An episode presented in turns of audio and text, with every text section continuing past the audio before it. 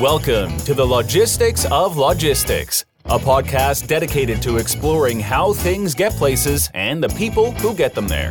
We'll talk with logistics and supply chain leaders about innovation, industry trends, and the future of the logistics business. Now, here's your host, Joe Lynch. Hello, friends. Welcome to the Logistics of Logistics podcast. My name is Joe Lynch. Thank you so much for joining us today. Today's topic is the Zergratrans story with my friend Byron Bennett. How's it going, Byron? Hey, Joe. It's going great. Thank you very much for inviting me on. It's a pleasure to be with you. Yeah, it's a pleasure talking to you. I've talked to you a few times, and you got a very interesting story and a very interesting project. I think you have probably the most ambitious project I've talked to probably in my life. but uh, so anyway, Byron, please introduce yourself and your company and where you're calling from today. Thanks, Joe.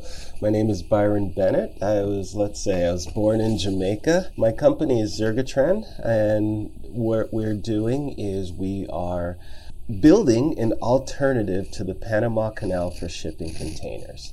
Now, those in the business will know there are lots of different types of ships, boats. We're talking cargo ships that go through the Panama Canal. We're just going to build another option so that more things can cross directly between the North Atlantic and North Pacific. Wow. And I should say for the, those of you who are going, Panama Canal, I know that's a thing. So let's talk a little bit why the Panama Canal is so significant. So in the olden days, we'll say prior to like 1904, I think is when they started. If I wanted to take a ship from San Francisco to New York, I would have to take my ship all the way around South America, right? Yep, that is true. And there are ships that still do that, right? Yes. If you can imagine, while 90% of trade goes by sea and most of that is between the North Atlantic and North Pacific, only 3% can cross direct using the Panama Canal. So everything else still goes the long way. Yeah. And so just to, I, I have some stats here. To go from San Francisco to New York is 13,000 miles if you go around South America. And I know people are like, oh gosh, Joe, you're making me think of my geography. We have North America, which includes Canada, the US, Mexico. Then we have like that Central America, those countries there in the, the middle, the little, I don't know if it's a peninsula, Isthmus, something like that. And then you have South America. 13 or no, 13,000 miles from San Francisco to New York. So in 1904, we built the Panama Canal. When I say we built, it was more or less it was built by the U.S. Panama became a country because uh, we wanted to build that canal, and the U.S. managed that canal for the first hundred years. I think we just handed that over. It is, I think, still the largest engineering project in history. Am I right to say that? I believe so. It's still the most amazing in my book and extremely important to us today. And so what they did is rather than you have to go that 13,000 miles around South America, they went to where the land was the most narrow and they said, let's build a canal so we can go from the the Atlantic, the Pacific, and from the Atlantic to the or from the Pacific to the Atlantic much faster. And so that cut off 7,000, no, 8,000 miles. So 13,000 was if you go all the way around South America. If you go through the Panama Canal, it's 5,200 miles. So this was huge. And I think, and you we were talking before we hit record, there was attempts to create this canal many times. It was just a huge project. I forget how many miles it is. What is it, about 80 miles? 100 miles? Less than that. I think it's uh it's about I, I forget the exact. I think it's more about 50 than 80. Back in 1904, they started, and I think they finished, what do you say, 1914? French started in 81. Then the U.S. picked it up in 04 and finished in 14. Yep. And the problem was there was not enough money on earth to fund this thing. They couldn't finance this. Ultimately, J.P. Morgan uh, was was the financier. I mean, this was when he probably had more money than the U.S. Treasury, or could at least get his hands on it. And so I think he was actually the finance minister of Panama for 30 years. so this was a huge undertaking. But again, it knocked off 8,000 miles. So today we have the Panama Canal, which has been a godsend, right? We have, I think you said 3% of the world's trade goes through it. I had another stat from a few years ago that was 5% of world trade. Whatever it is, it's an enormous number. And a lot of that goes from to the US. Yeah, it's a it's around 3% now. That number fluctuates, but it's a very very important connection and transit hub for the entire system. So, Byron, with that big noggin of yours, you came up with the idea that we have a lot of challenges right now with the canal. To talk a little bit about the problems we have with that canal and why you uh, got involved. Well, it's not necessarily challenges with the canal per se. The canal is amazing, and it's even uh, it's operating more efficiently than it ever has, even with the introduction of the second lock system. But the challenge, if one, is just it, it has limitations. Only about 49 ships or so can go through per day. So that's why only about 3% of trade can go through there. Now, we're not just talking cargo ships, but of all trade, only about 3% can go through. By contrast, on the other side of the world, about 15% of trade goes through the Suez Canal. If 10 times as much trade can go through the Panama Canal, 10 times as much would and not take the longer ways around. So you've come up with a plan and talk a little bit about your plan and the, your, your project, I should say, and uh, that is gaining momentum. Talk about what you've got going with. Uh, I guess it's an alternative to or a supplement to the uh, canal, and it's going to help us with trade. Yeah, thank you. Uh, what we thought is another land bridge would be amazing and would help more trade flow directly. Between, Wait, what's a land bridge? well, a, con- a, connection, in this case, something that connects two oceans. The Panama Canal connects the Pacific and Atlantic. We're just looking at something else that can also bridge uh, that connection. So we thought another land bridge, whether another canal or something, would be great to boost the amount of traffic that can go directly between the two oceans. However, environmentally and for a lot of reasons, another canal is just not feasible. There are proposals in Colombia and Nicaragua, etc., to try and do another canal, but for environmental reasons and other reasons, they're just not moving forward.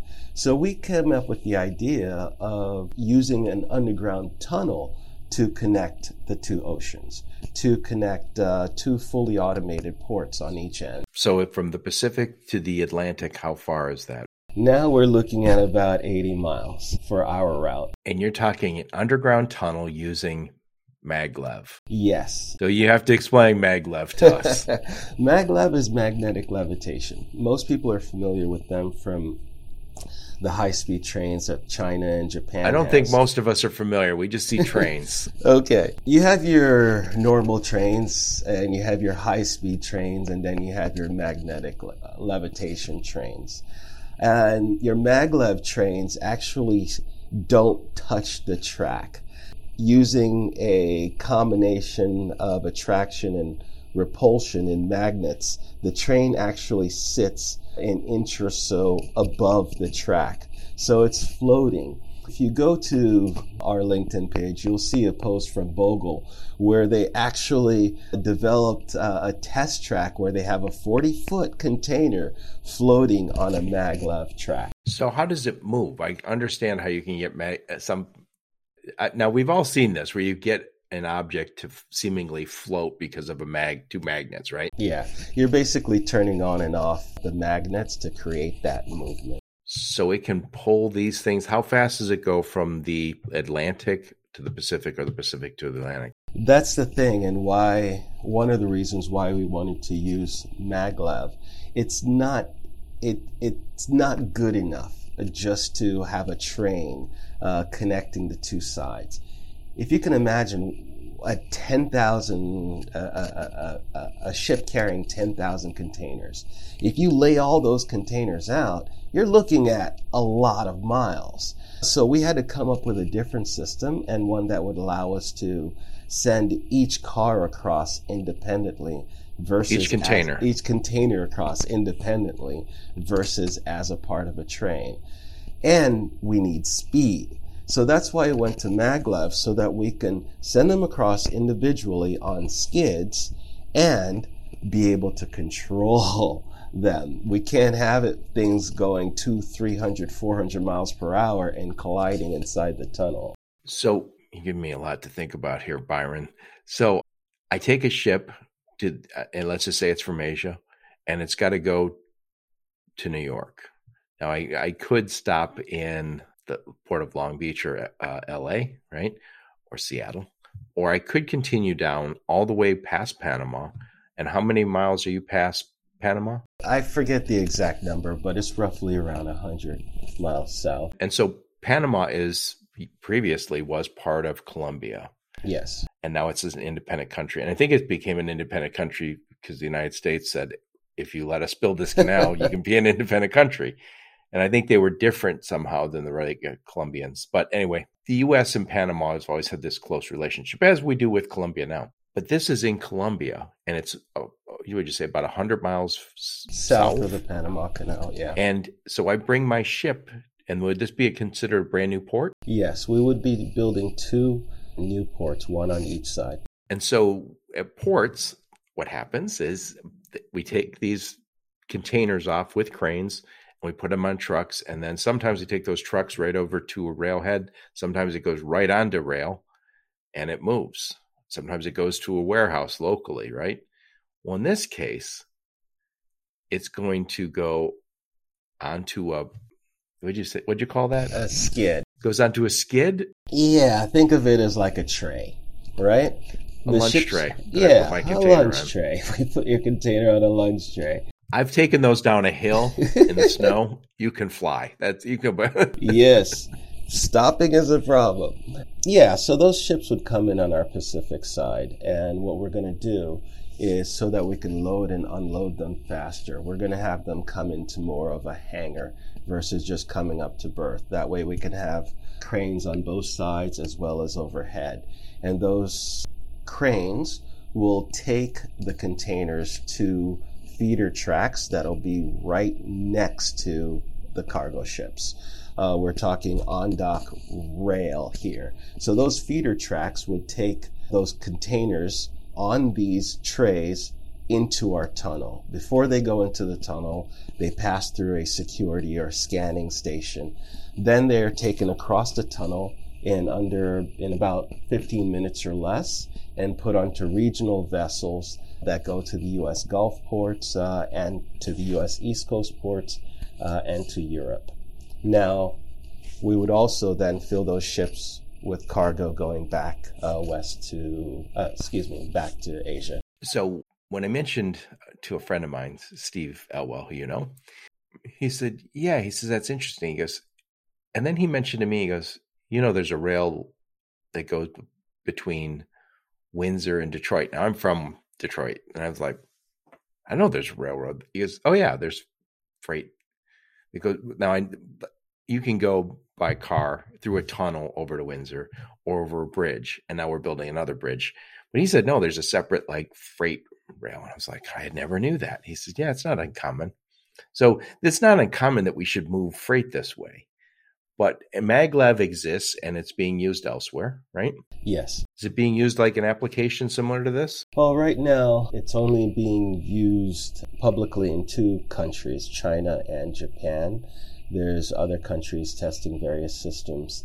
And uh, I mentioned uh, Max uh, Bögl. They're in Germany developing their system. I saw that. You sent me a link to that. I'll put that in the show notes. Anyway, let's switch gears for just a sec.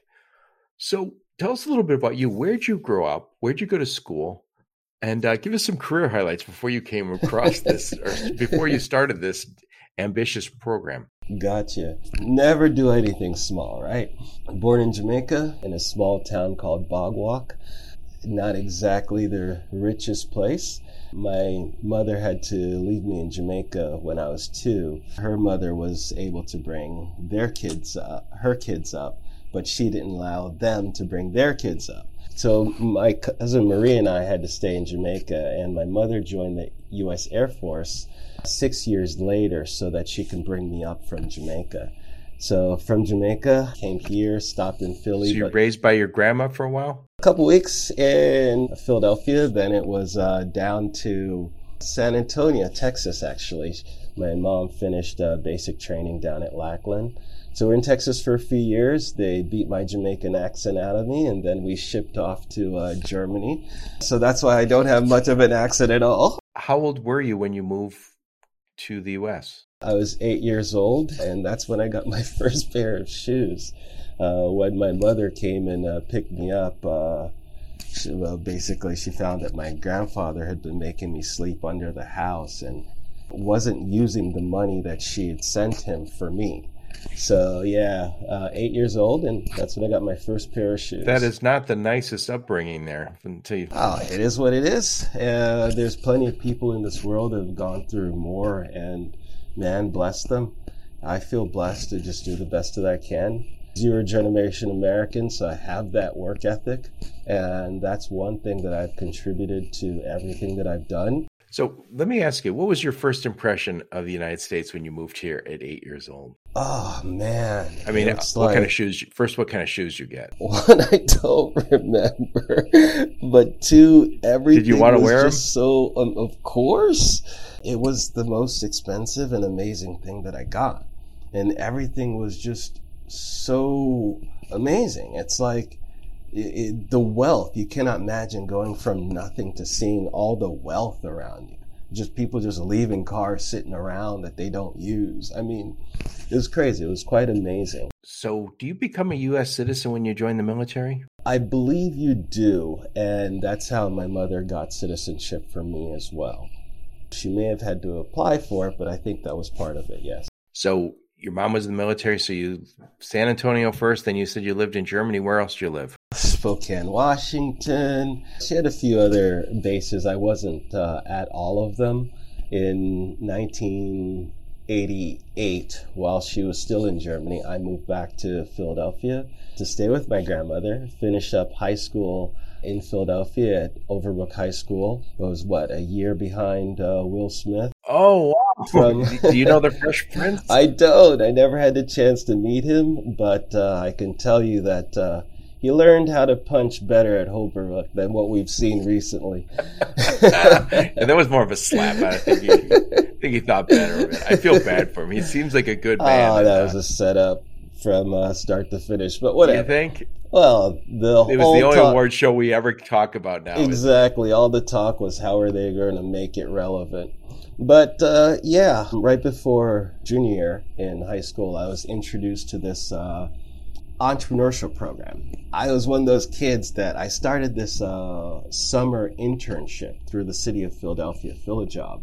And they placed me with this professional tax and financial consultant. And one of the partners, Lynn Thomas, brought this entrepreneurship program to my attention. Turns out that Michael Milken had donated $5 million to the Wharton School to start the Wharton West Philadelphia project. And out of that, the Young Entrepreneurs at Wharton program. So through that program, I was introduced to entrepreneurship and started my first company, a promotional supply company, uh, which the university later bought all of the supplies for my incoming class for me. Because nice. the next year, I ended up going to the Pennsylvania Government School for Business, also at the Wharton School, then getting an early decision and attending Wharton. Dude, getting in Wharton's not easy. No, it's considered that a great student. I did all right. I did all right. Um, it's it's still the only Ivy League to have an undergraduate business program, so it's a little bit more competitive to get into than the graduate programs. Bet. So, what'd you do after you left Wharton? moved to New York, work in finance like almost everybody else, and then slowly started going back the entrepreneurial path. Uh, still worked uh, consulting jobs in finance while I did various uh, companies uh, all over the place. Uh, I opened the first uh, luxury wine store in the East Village called um, Discovery Wines. Believe it or not, they ask your closest competitors if they want you in business of course they say no, right? No, that's that, that's that's a weird law that a lot of states have, and um, by the way, a lot of hospitals have it. So if you want to open a new hospital, your competitors, or have to agree, yeah, we need a new hospital. Well, of course they don't think they need a new hospital. Exactly. They don't why don't you ask the people in the neighborhood? So we have the distinction of collecting the most petitions for a liquor store in the state of New York. Over a thousand. Everyone's like, this is stupid. Let them open a liquor store. And that was before COVID made everybody stay home and drink. yes, yes. So done various businesses. Uh, had a a chocolate store in the East Village called the Chocolate Library. Did various fintech companies. Uh, right before uh, starting Zergratran, I was working on uh, a financial technology company. And then when uh, COVID started, I thought the markets were going to go in a different direction. So I closed that company down, and boy, was I wrong. Right. So when and why did you start Zergratran? I mean, and where did you get this I mean, it's obviously a huge idea. So, where did it come to you from? Well, about 20, 30 years ago, NASA had put out this uh, concept for a maglev launcher. And ever since then, I've been dreaming about using it to build a transportation system for the Caribbean. So, just shuttles from one country to the other uh, so people can travel more than one country at a time. They would be bus-like in capacity for people and cargo. So this is what I've been thinking, what's been marinating for years. And six years ago, I married my wife, and when she wanted to go back to Colombia, I started thinking about what is I Is she from do. Colombia? Yeah, she's from Colombia, from the coast, from Cartagena, and I started thinking about what I can do in Colombia. Well, I, I, told you before we hit record, Natalie is the producer and editor for this. Hi, Natalie. Hi, Natalie. but yeah, when she wanted to go back, I started thinking about what I can do. She's not in Cartagena. She's in Bogota, right? No, Barra, Barra, Barranquilla. Barranquilla. God nice. I think she's there. That's also up on the coast. well, she actually works with she works with Lean Solutions Group, and Lean Solutions Group has like eight thousand people down in Colombia doing back office work for logistics companies. Wow, that's so impressive. virtually. I, I, imagine a lot of people listening go work with Lean. Uh, they they do carrier sales. They do a lot of technology. They do you name it. You name back office operation stuff. They're doing it, and do even sales, and a lot of tech projects down there. That's awesome. plug plug for Lean, but uh, yeah, and that's who I work with. I so that's where Natalie works. So great company. Yeah, I'll great check people. them out. So when she wanted to go back to Colombia, I started thinking about what I can do down there, and that's when I came up with addressing this bo- bottleneck using maglev because just train or even high speed train wouldn't be good enough. See, so your wife wants to move to Colombia, and you say, "Hey, maybe finally use that maglev stuff." what am I gonna do in Colombia? Hmm. What kind of business could I build? Are you thinking of moving down to Colombia? I, I, I think we're going to stay in Florida for the most part and just uh, go back and forth uh, as we need to. Nice. So, can you speak Spanish? no, not very well. Come on, man. If you're going to do business in Colombia, you need to learn that. No habla español. no. I, I'm learning. So, what year did you start this? Uh, about three years ago. And it's been, ah, oh, gosh, a long slog. Right. Started it when no one understood supply chain problems, and we were trying to just explain something that people didn't get. So, you to build an underground tunnel that has these trays where you can put these high speed maglev. And how fast does it go? Three, four hundred miles an hour? Yes, we're not exactly sure what uh, top speeds are going to be yet. So, talk about the process. You had to go get get. Yeah, obviously. What what is this all going to cost? Yeah, the first thing we had to do was approach the Colombian government and ask for permission to move forward. And they gave us permission to move forward with the pre feasibility studies. And what they also said, was, which was key, is that after we complete the pre feasibility studies, we have conditional approval to move forward with feasibility, and they can include us in the national budget, which means that raising the next round of capital, we'll be able to sell bonds. Right.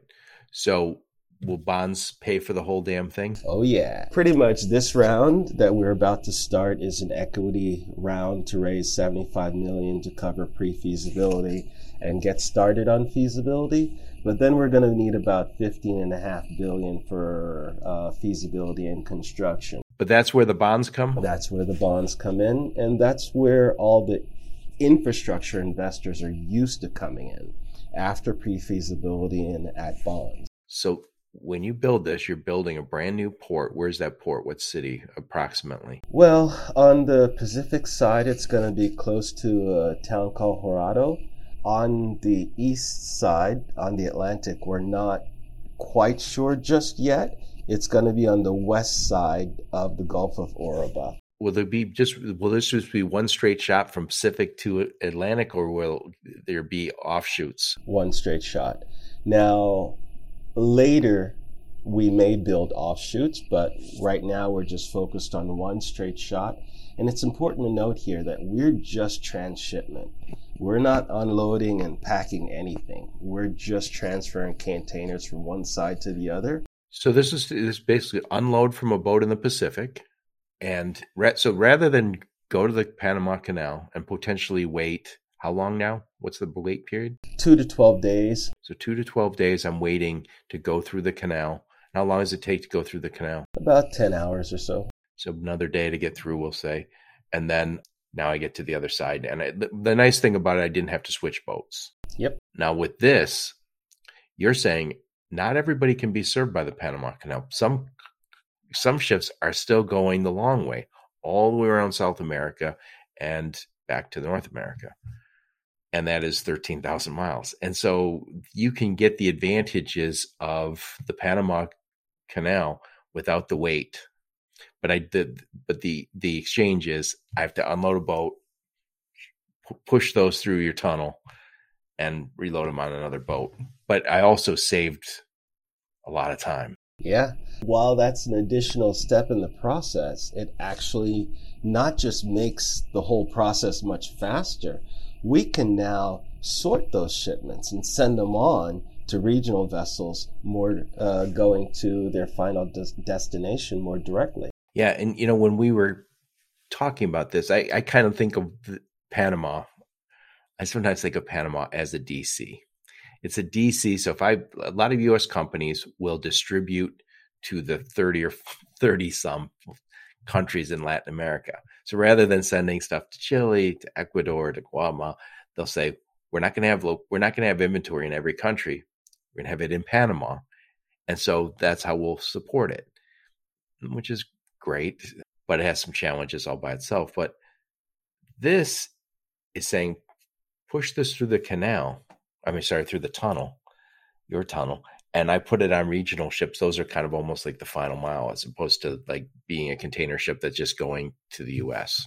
or actually a ship that might come from Asia that has to be unloaded and shipping to South America, North America, all over the place. Now it can be sorted in your location. Yeah, and there's just two other quick points here. One ships that are above a certain size can't cross the canal anyways, right? I think it's about 13,000 uh, uh, TEUs. Yeah, they had those like Supermax that they built it out. Like they expanded the canal not so long ago, right? Yes, but that's still still not big still enough. The top, yeah. And now you have things that are over twenty thousand, which is crazy.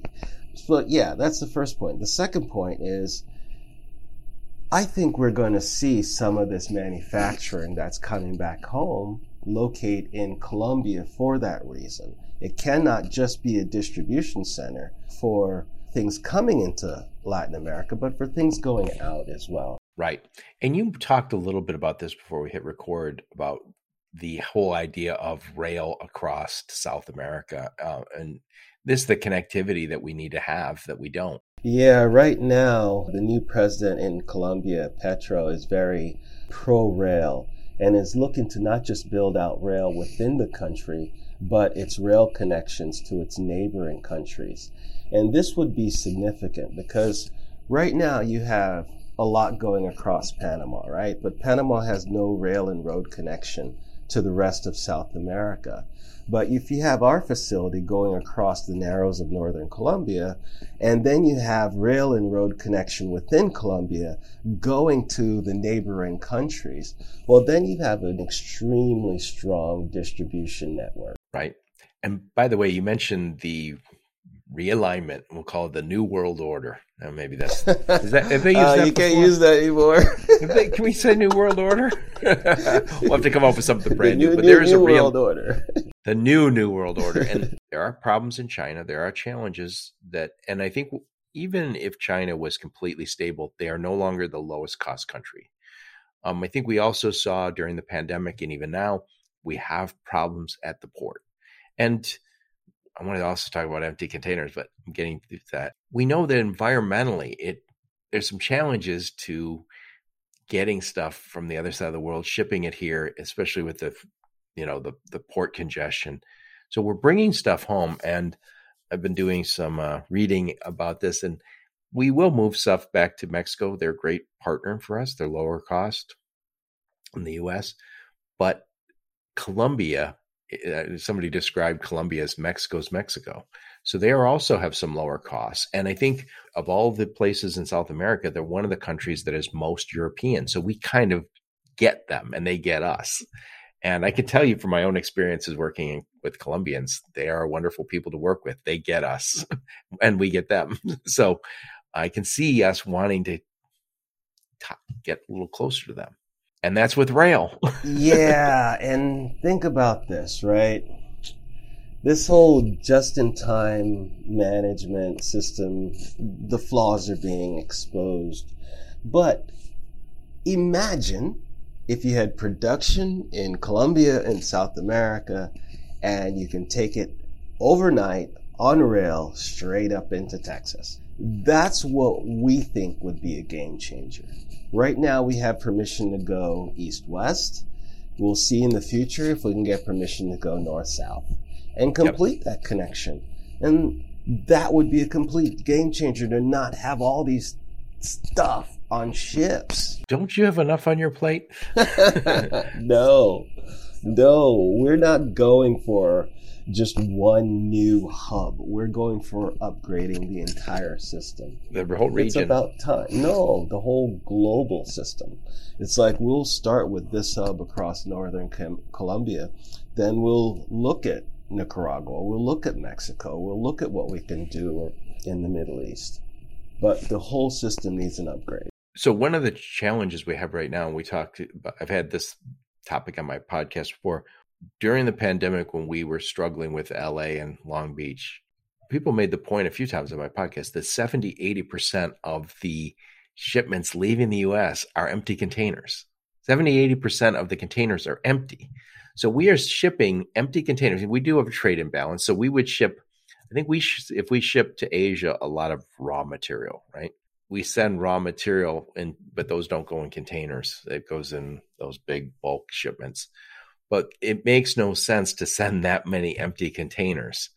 We have to figure something better out. We have to figure something better out. It's one of those things that drives me batty. It's like 70% of the containers that we move are empty, filled with air.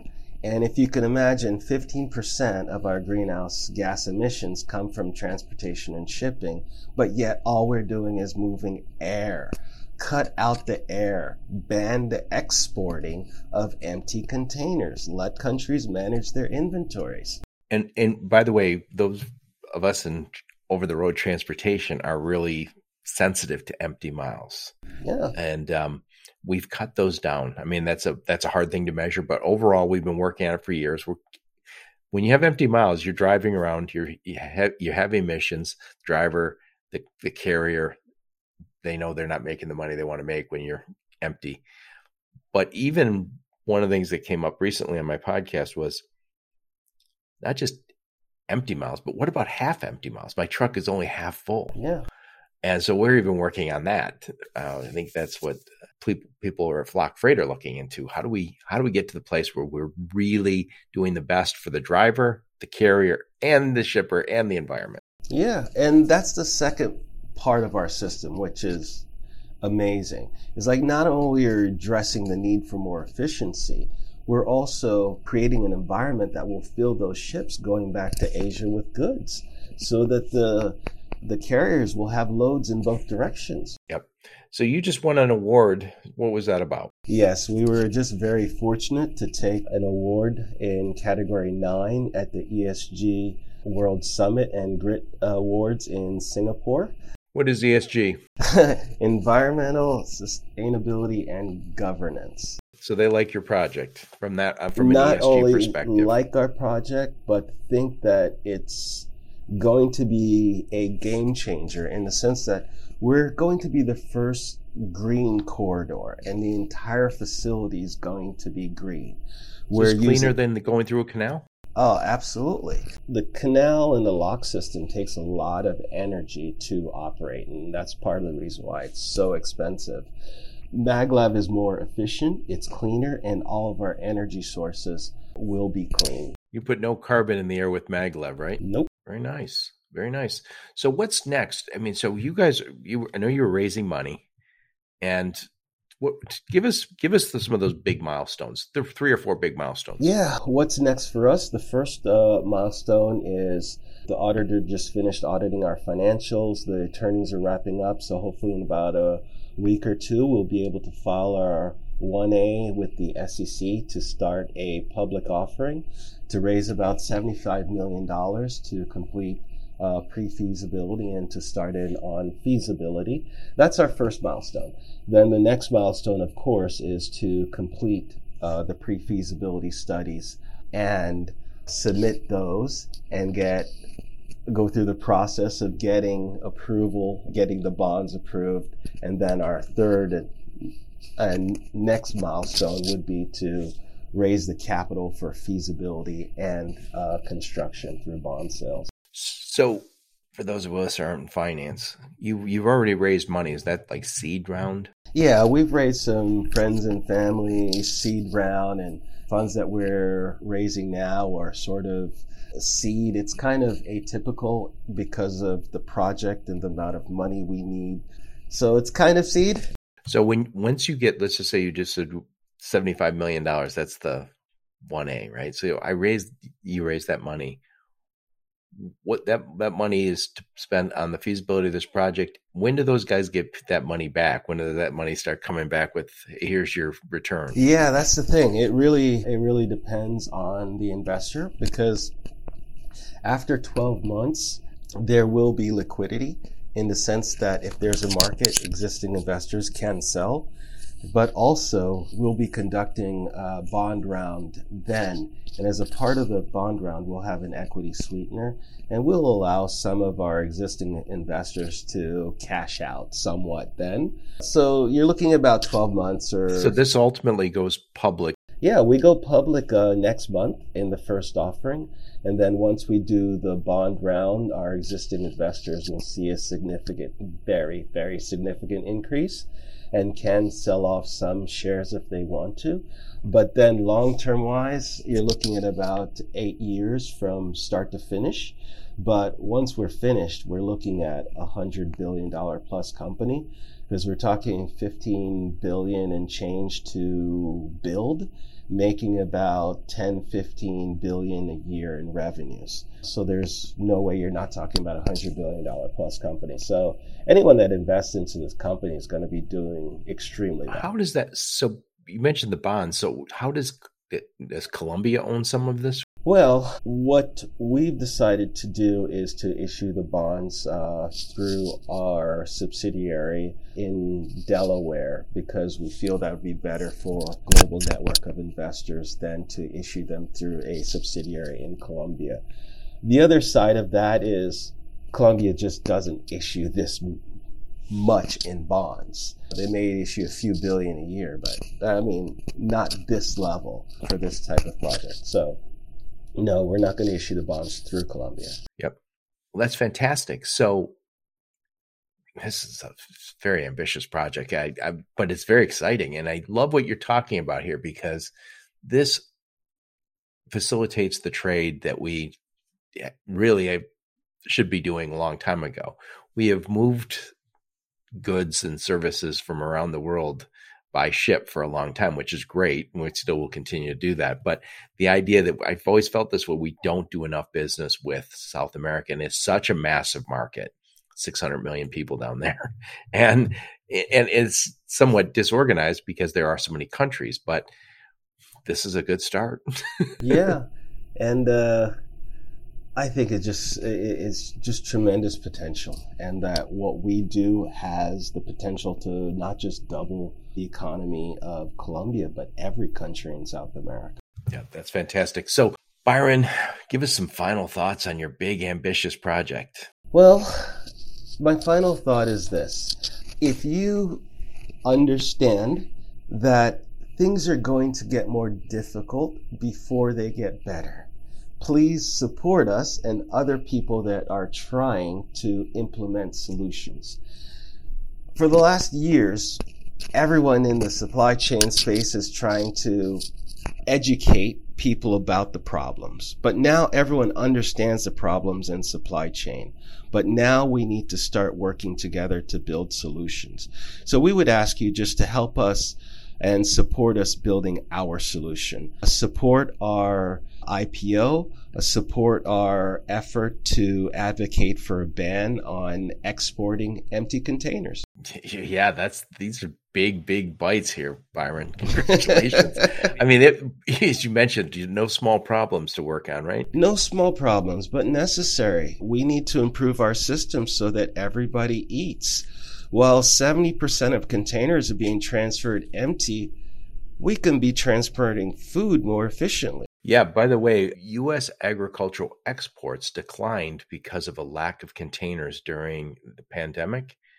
And meanwhile, we are sending empty containers back to Asia so you can say, fill those up with uh, computers and uh, yeah. phones for us, please. And China- well, no, I take it back. Those things I think go by plane, but we we were getting goods that were more or less consumer goods for us, which we love. Don't get me wrong, but the fact that we didn't weren't able to export food is crazy. I think that that's criminal, and the fact that China was paying the shippers to send them back empty, I think there's uh, some issues there as well. Yep. Well, so before you go, how do we reach out and talk? But by the way, for sure, guys, even if you're not going to get behind the Zergratran uh, investment here, definitely check out the website because there is some videos with uh, what they're doing and it is fantastic. You're not going to find a bigger project uh, i have not talked to anyone on a bigger project than this so check out that website and i'll put some links to that in the show notes.